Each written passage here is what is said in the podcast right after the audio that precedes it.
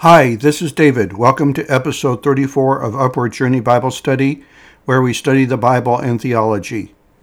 This episode focuses on learning some of the content and message of the Gospel of John, chapter 12, in which we see Jesus determined to fulfill the mission that God gave him to accomplish.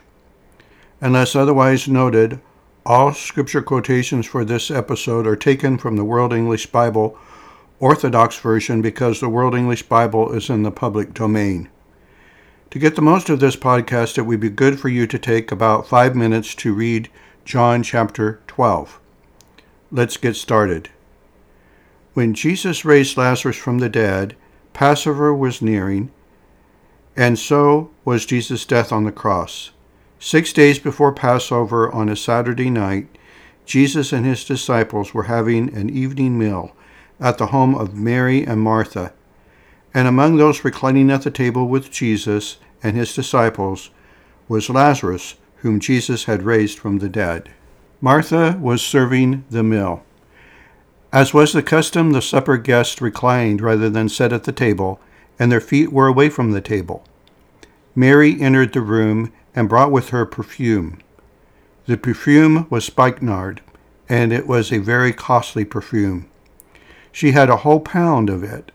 It was fairly costly, almost the amount of an entire year's wage for the average hard laborer. She was using it all up on Jesus. She was anointing Jesus' feet with it, and Mary wiped Jesus' feet with her hair. The smell of the perfume filled the entire house. Judas Iscariot, one of Jesus' disciples, complained that she was wasting money and that she could have given the money to the poor. Let us, let us examine the context here. Various people supported Jesus' ministry that no doubt also benefited his disciples. In Luke chapter 8, verses 1 to 3, we read about Jesus and his supporters. Quote, now it came to pass afterward that he went through every city and village, preaching and bringing the glad tidings of the kingdom of God. And the twelve were with him.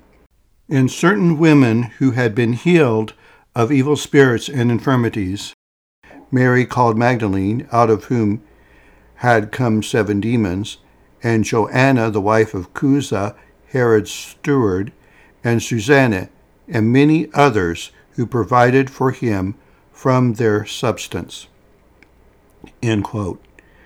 Mary and Martha were likely among those who shared in Jesus' ministry. They appeared to be wealthy but very generous. They opened their home to Jesus and his disciples, and they were now providing Jesus and his disciples with a fine meal. Martha was serving them, and Mary was lavishing Jesus with perfume on his feet and in this context, Judas complains that Mary should have sold this expensive perfume and given the money to the poor. Despite Judas' statement, Mary, Martha, and Lazarus were faithful followers of Jesus. The Bible points out that Judas was not really concerned about the poor. He only thought of himself. Judas was the custodian of the disciples' money box and he was a thief and stole money from the gifts to Jesus' ministry. Jesus told Judas to leave Mary alone. Jesus said she was doing this to prepare Jesus for his burial. Mary may have been doing this out of her great love for Jesus and gratitude that he had raised her brother Lazarus from the dead. On the other hand, she may have been the only one, or one of only a few, who realized that Jesus was about to die.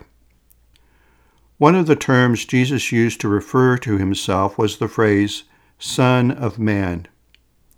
In Mark chapter 8, verses 31 to 33, we read that Jesus started to teach his disciples, quote, that the Son of Man must suffer many things and be rejected by the elders and chief priests and scribes, and be killed, and after three days rise again. He spoke this word openly. Then Peter took him aside and began to rebuke him. But when he had turned around and looked at his disciples, he rebuked Peter, saying, Get behind me, Satan, for you are not mindful of the things of God, but the things of men. In Mark chapter 9, verses 31 to 32, we read that Jesus, quote, taught his disciples and said to them, The Son of Man is being betrayed into the hands of men, and they will kill him. And after he is killed, he will rise the third day. But they did not understand this saying and were afraid to ask him. Then for a third time we read of another occasion in which Jesus told his disciples he would die and rise on the third day. Jesus told his disciples in Mark chapter 10 verses 32 to 34, quote, Then he took the twelve aside again and began to tell them the things that would happen to him. Behold, we are going up to Jerusalem, and the Son of Man will be betrayed to the chief priests and to the scribes, and they will condemn him to death and deliver him to the Gentiles, and they will mock him and scourge him and spit on him and kill him. And the third day he will rise again. Even as blunt as Jesus was, they did not seem to get it.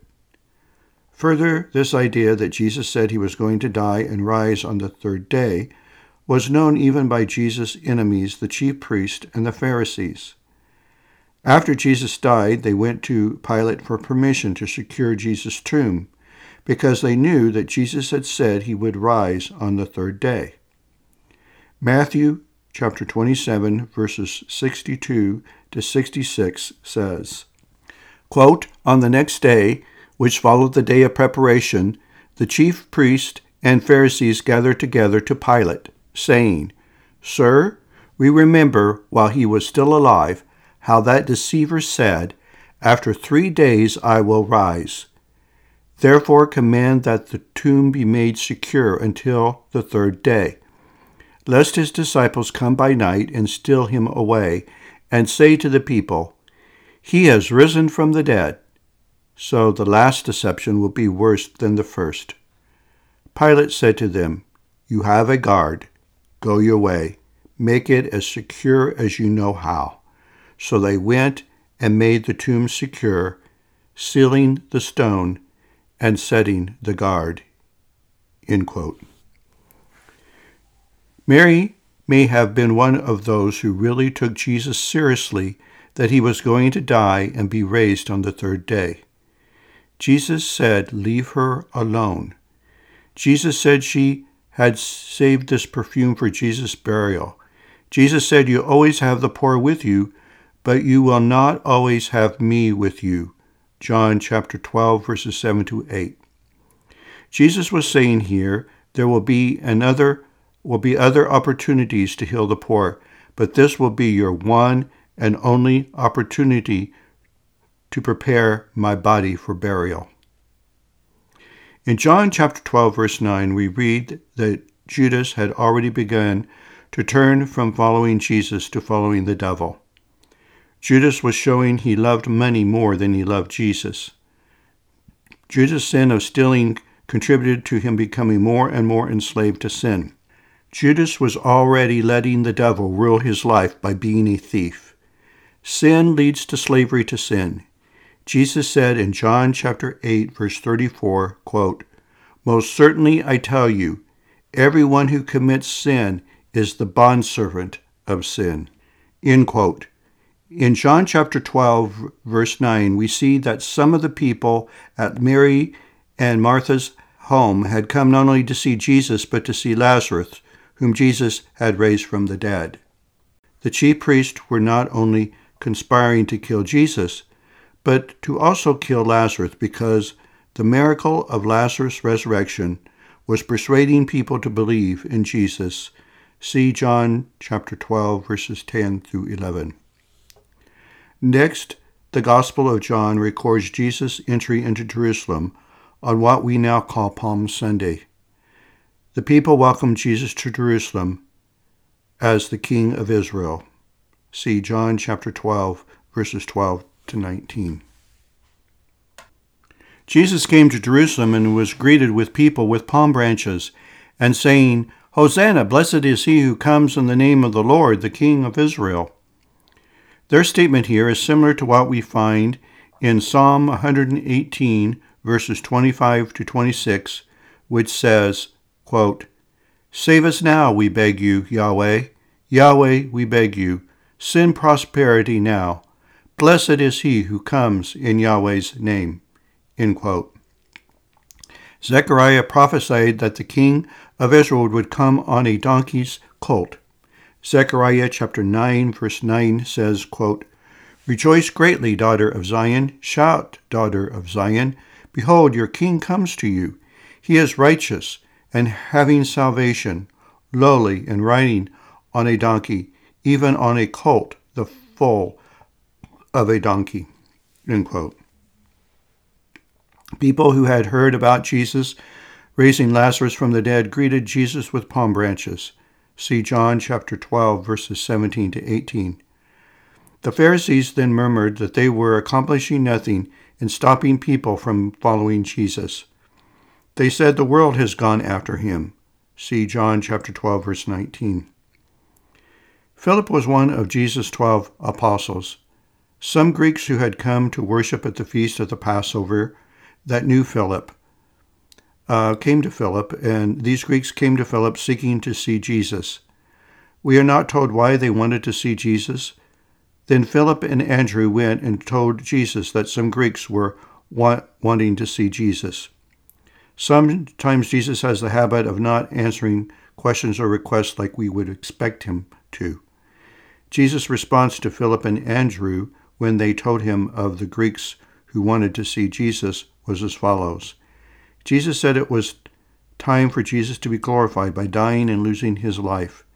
Giving his life would result in much fruit.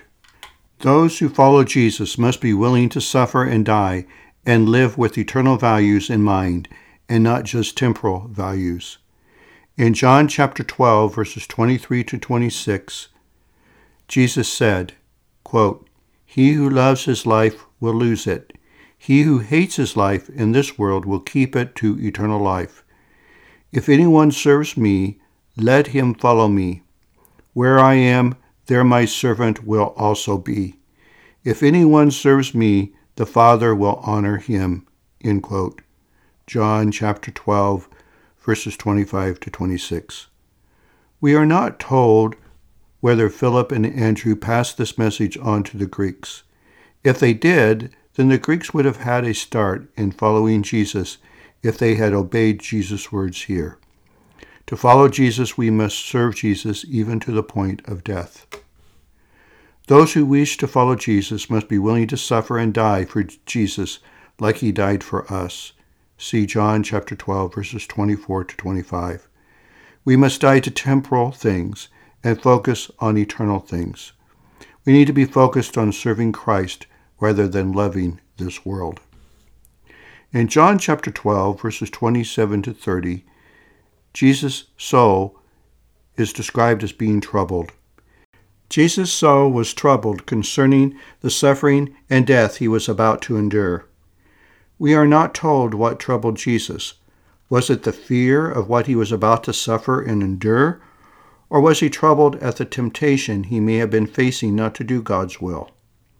We know that Jesus was tempted in all ways we are tempted, yet without sin. Even though Jesus always obeyed God the Father, he had to struggle with temptation. Obeying God is not always easy. We must struggle with God's help to overcome temptation and obey God. Despite Jesus being troubled, Jesus prayed that God would be glorified. See John chapter 12 verses 27 to 28. Jesus was determined to obey God the Father and fulfill the mission God sent him to do, whatever the cost to himself. God answered Jesus from heaven. God said he had glorified his name and would do it again. Those around Jesus heard God speak to Jesus but did not discern what was being said. Some just thought it thundered, and others thought an angel spoke to Jesus. Jesus may have been the only one who knew what God said, but he says that the sound they heard was for them, not for Jesus. See John chapter 12 verses 29 to 30. Besides God being glorified in Jesus' sufferings, God was also at work in that the world was going to be judged, and the ruler of this world would be cast outside. And when Jesus was lifted up on the cross, he would draw all men to himself. This is how Jesus said this about the voice from heaven.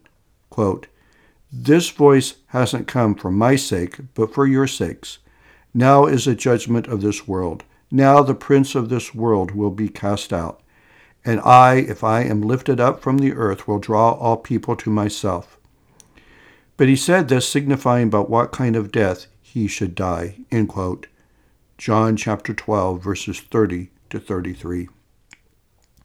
The reaction of the crowd was that they had heard from God's law that the Christ remains forever.